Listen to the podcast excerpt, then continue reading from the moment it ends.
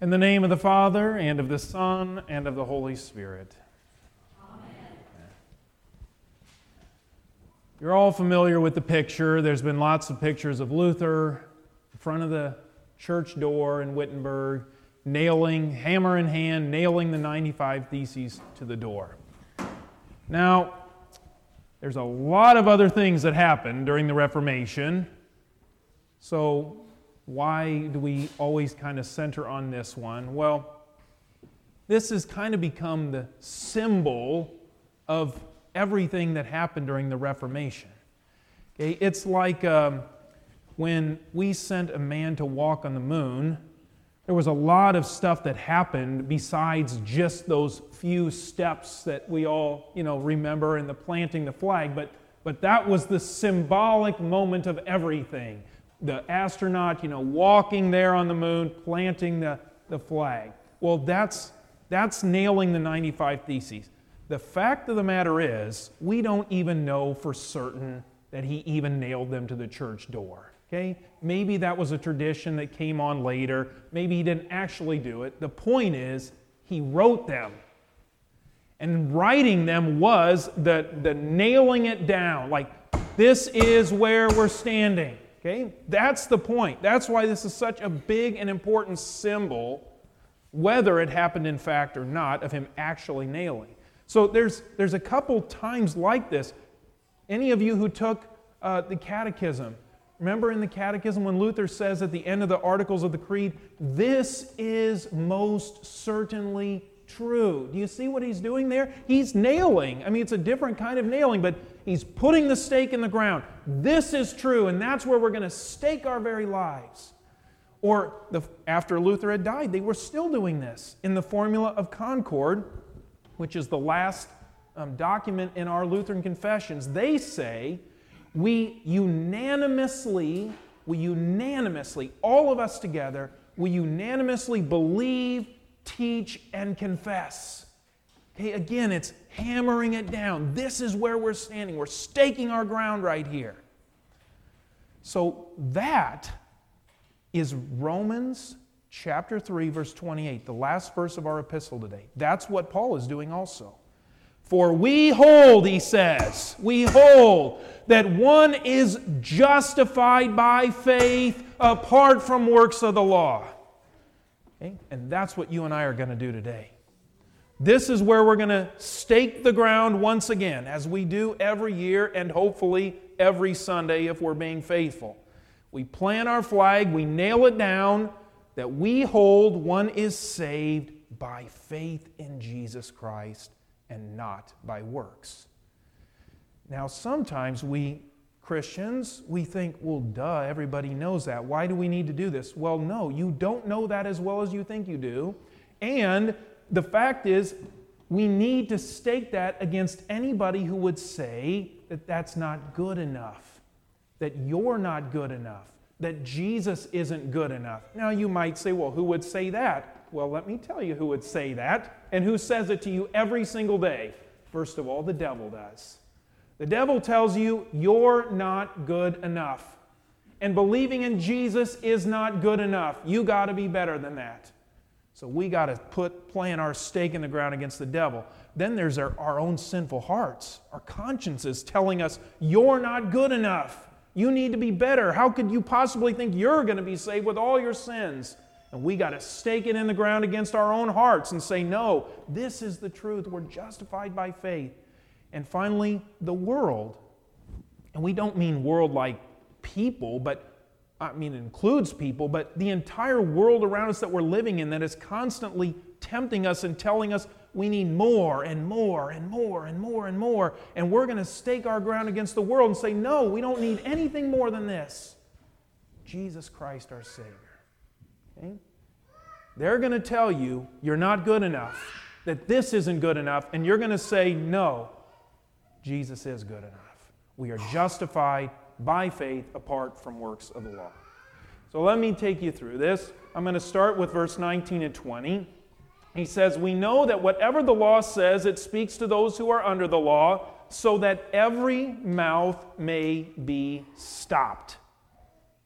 Every mouth may be stopped. The point here is let's really ask the question who is good enough? Who is good enough to stand before God? No one. No one. See, what Paul is saying is that when all of us come before God and we're going to start offering our excuses and our arguments, try to show that we're good enough, every mouth is going to be shut up. Every mouth is stopped. No one has any excuses. What are we going to say? None of us is good enough. Okay? For there is no distinction, he says, verse 22. All have sinned and fall short of the glory of God. Every mouth is stopped. No one's good enough. But here, now here comes the devil. Here comes the devil. You're not good enough. Telling you all your sins, all the way you the ways you screw up every day, all the ways you fail to do what you should. He says to you, "Oh, you're not a good enough Christian. You don't I he says, "I know you don't pray enough. You don't pray like you should. You don't read your Bible enough. You don't tell people about Jesus like you should. You're not a good enough Christian." Now, whenever you're having an argument with someone and you know you're right, which is all the time, right? No, no, I mean actually one of the times you really do know you're right, not you think you're right. Okay.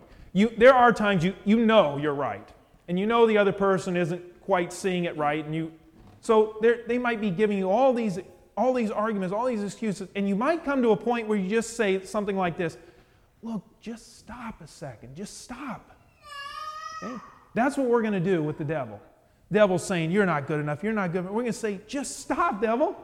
I know I'm not good enough. I don't have any excuses. You're right. I'm not good enough. I'm not a good enough Christian to get into heaven. That's why I have Jesus. Then the devil comes and says to you, Moms, you're not a good mother. You're not a good Christian mother. You, you, don't, you don't raise your kids the right way. You don't spend enough time with them. You're too distracted when you're around them. You, you don't discipline them like you should. And you say, Just stop, devil, just stop.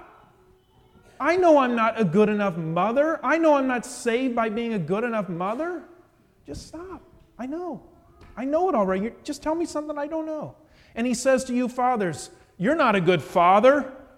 You're not raising your kids the way you should. You're not sh- showing them how to respect people the way you should. And their handshake isn't firm enough. You're not a very good dad. And you say, just stop, devil. Just stop. I know. I'm not good enough. And he does this with every single vocation in our lives. He tells you you're not a good enough husband. You don't love your wife the way you should. You're not a good enough wife. You don't respect your husband the way you should. You're not a good enough citizen. You're not up enough on all the things going on in the country. Don't you care about what's going on in our country? And you just say, just stop. Tell me something I don't know. There are no excuses, there are no arguments. We're not good enough. And then here comes your own sinful heart. After you've chased the devil away, then your own sinful heart and conscience come up and say, Oh man, God is never going to accept you. Don't you remember all those things you did back when you were seven years old, back in grade school, what you said to that kid? How could you have ever said that? You know you're going to hell. Oh man, our, our heart's just working on us. You're not good enough. You're not good enough. You're not good enough. And we just have to say, just stop to our own hearts, just stop. I know I'm not good enough. Then comes the world. Now, the world is a little different. Remember, I told you the world, the world is telling you you don't have enough. You need more. You need more and more and more. And, and it's never enough and never enough, and you're never enough. The world wants to sell you everything. And I know I bring this up all the time, but I just think we got to hear it that we have got to be aware of the advertising to us today. I mean, the world is just advertising us to death that you're not enough, that you don't have enough, that you need to be more. So we see all these advertisements about people working out and they're in shape, and we say, oh, I'm not good enough. I need to get in better shape. I need to go work out. And then we see ads about, you know, these people on these great vacations, tropical destinations. Say, oh man, we don't take good enough vacations. I got to take better. I got to get my family a better vacation. Then they see people they're hiking mountains, and you say, oh, I just I never do anything. I just say I need to be more adventurous. I'm not good enough. I'm not good enough. I'm not good enough. And what are you to say? Just stop. You turn it off. Just stop. I'll, I'll never be everything. God doesn't judge this way. And then you keep reading. What does Paul say? But now, verse 21 to 26 there, but now something different, a different voice. How does God judge? Here's where, and you've heard this before, but we need to, this is a good, a good visual image we need to have often. Paul starts using this courtroom language. He brings us into the courtroom. Every mouth has been stopped. Okay? We have no defense. We're not good enough. And God, the judge, is sitting on his bench. Okay? Verdict ready. Guilty. Punishment, death. And there's the prosecution, the devil, and our own conscience saying, You're not good enough. You're not good enough. And then all of a sudden, God does this new and beautiful and different thing. He brings in a mediator, an attorney, if you will, for us, a defense attorney, his very own son, Jesus Christ. And Jesus, remember these, look, what, uh, let me just read it to you. All have sinned and fall short of the glory of God and are justified by his grace as a gift through the redemption that is in Christ Jesus, whom God put forward as a propitiation by his blood. He put forward as a substitute. Here comes Jesus to stand in our place as a gift of pure grace to be our propitiation, the redemption of all of our sins. And God looks at Jesus and looks at us and says, Good enough. And even better than that, righteous, perfect, not guilty. He justifies us by faith in Jesus Christ. Of course, we're not good enough, but Jesus is. And through faith in Jesus Christ, God hands down the verdict not guilty. This is where we're going to stake our claim. This is where we're going to nail it down that we are not good enough, but we're not justified by our own works. We're justified by faith in Jesus Christ. Now, Romans 3:27. Then what? Do we start boasting? What, what becomes of boasting in the church? Are we going to start boasting? Well, I've got better faith than you do. I've got better works than you do. I'm a better Christian than you do. No, he says all boasting is excluded. It's all gone. There's never boasting in the church, but only pure thanksgiving. Now that we have received this pure gift of God's grace in Jesus Christ, every day we're going to live in it. Every day we're going to, we're going to nail it down, stake our claim, say we live by faith in Jesus Christ, every day receiving His grace, every day living in our baptism, receiving the Holy Spirit. So I wanted to end. Um, maybe, maybe this all to, can sound to you like it's too theoretical, so I want to end it as practical as I can here for you with uh, some advice from Martin Luther. So, uh, how, are you, how do you actually do this every day? Kind of nail, nail it down, stake your claim. You're going to say, This is how I'm going to live justified by faith. How are you going to do that?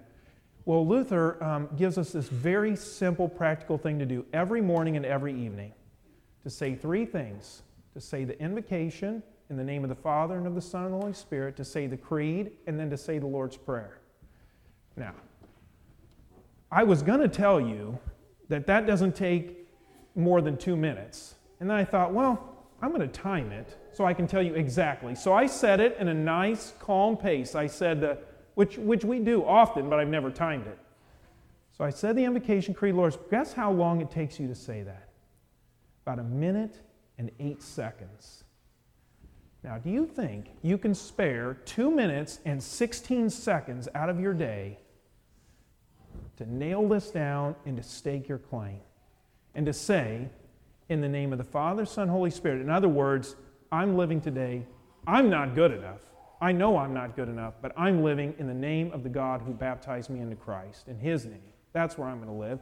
And then to say, and here's what I believe I'm going to stake it down right here. I believe in God the Father, who created me, I believe in the Son who redeemed me, and I believe in the Holy Spirit who gives me faith. And then you're going to pray to Him directly, and you're going to say, Father in heaven, I'm not good enough, and I need your grace and mercy today. So let your name be hallowed. Let your kingdom come to me. Let your will be done. Give me my daily bread today. Forgive me my sins. Lead me not into temptation to deliver me from evil. And you see what you did then? You got up in the morning or you went to bed at night and you laid it down and you said, This is where I stand. In God's grace, by faith in Jesus Christ, I know I'm not good enough, but Jesus is. In Jesus' name, amen. And the peace of God, which passes all understanding, keep your hearts and your minds in Christ Jesus our Lord.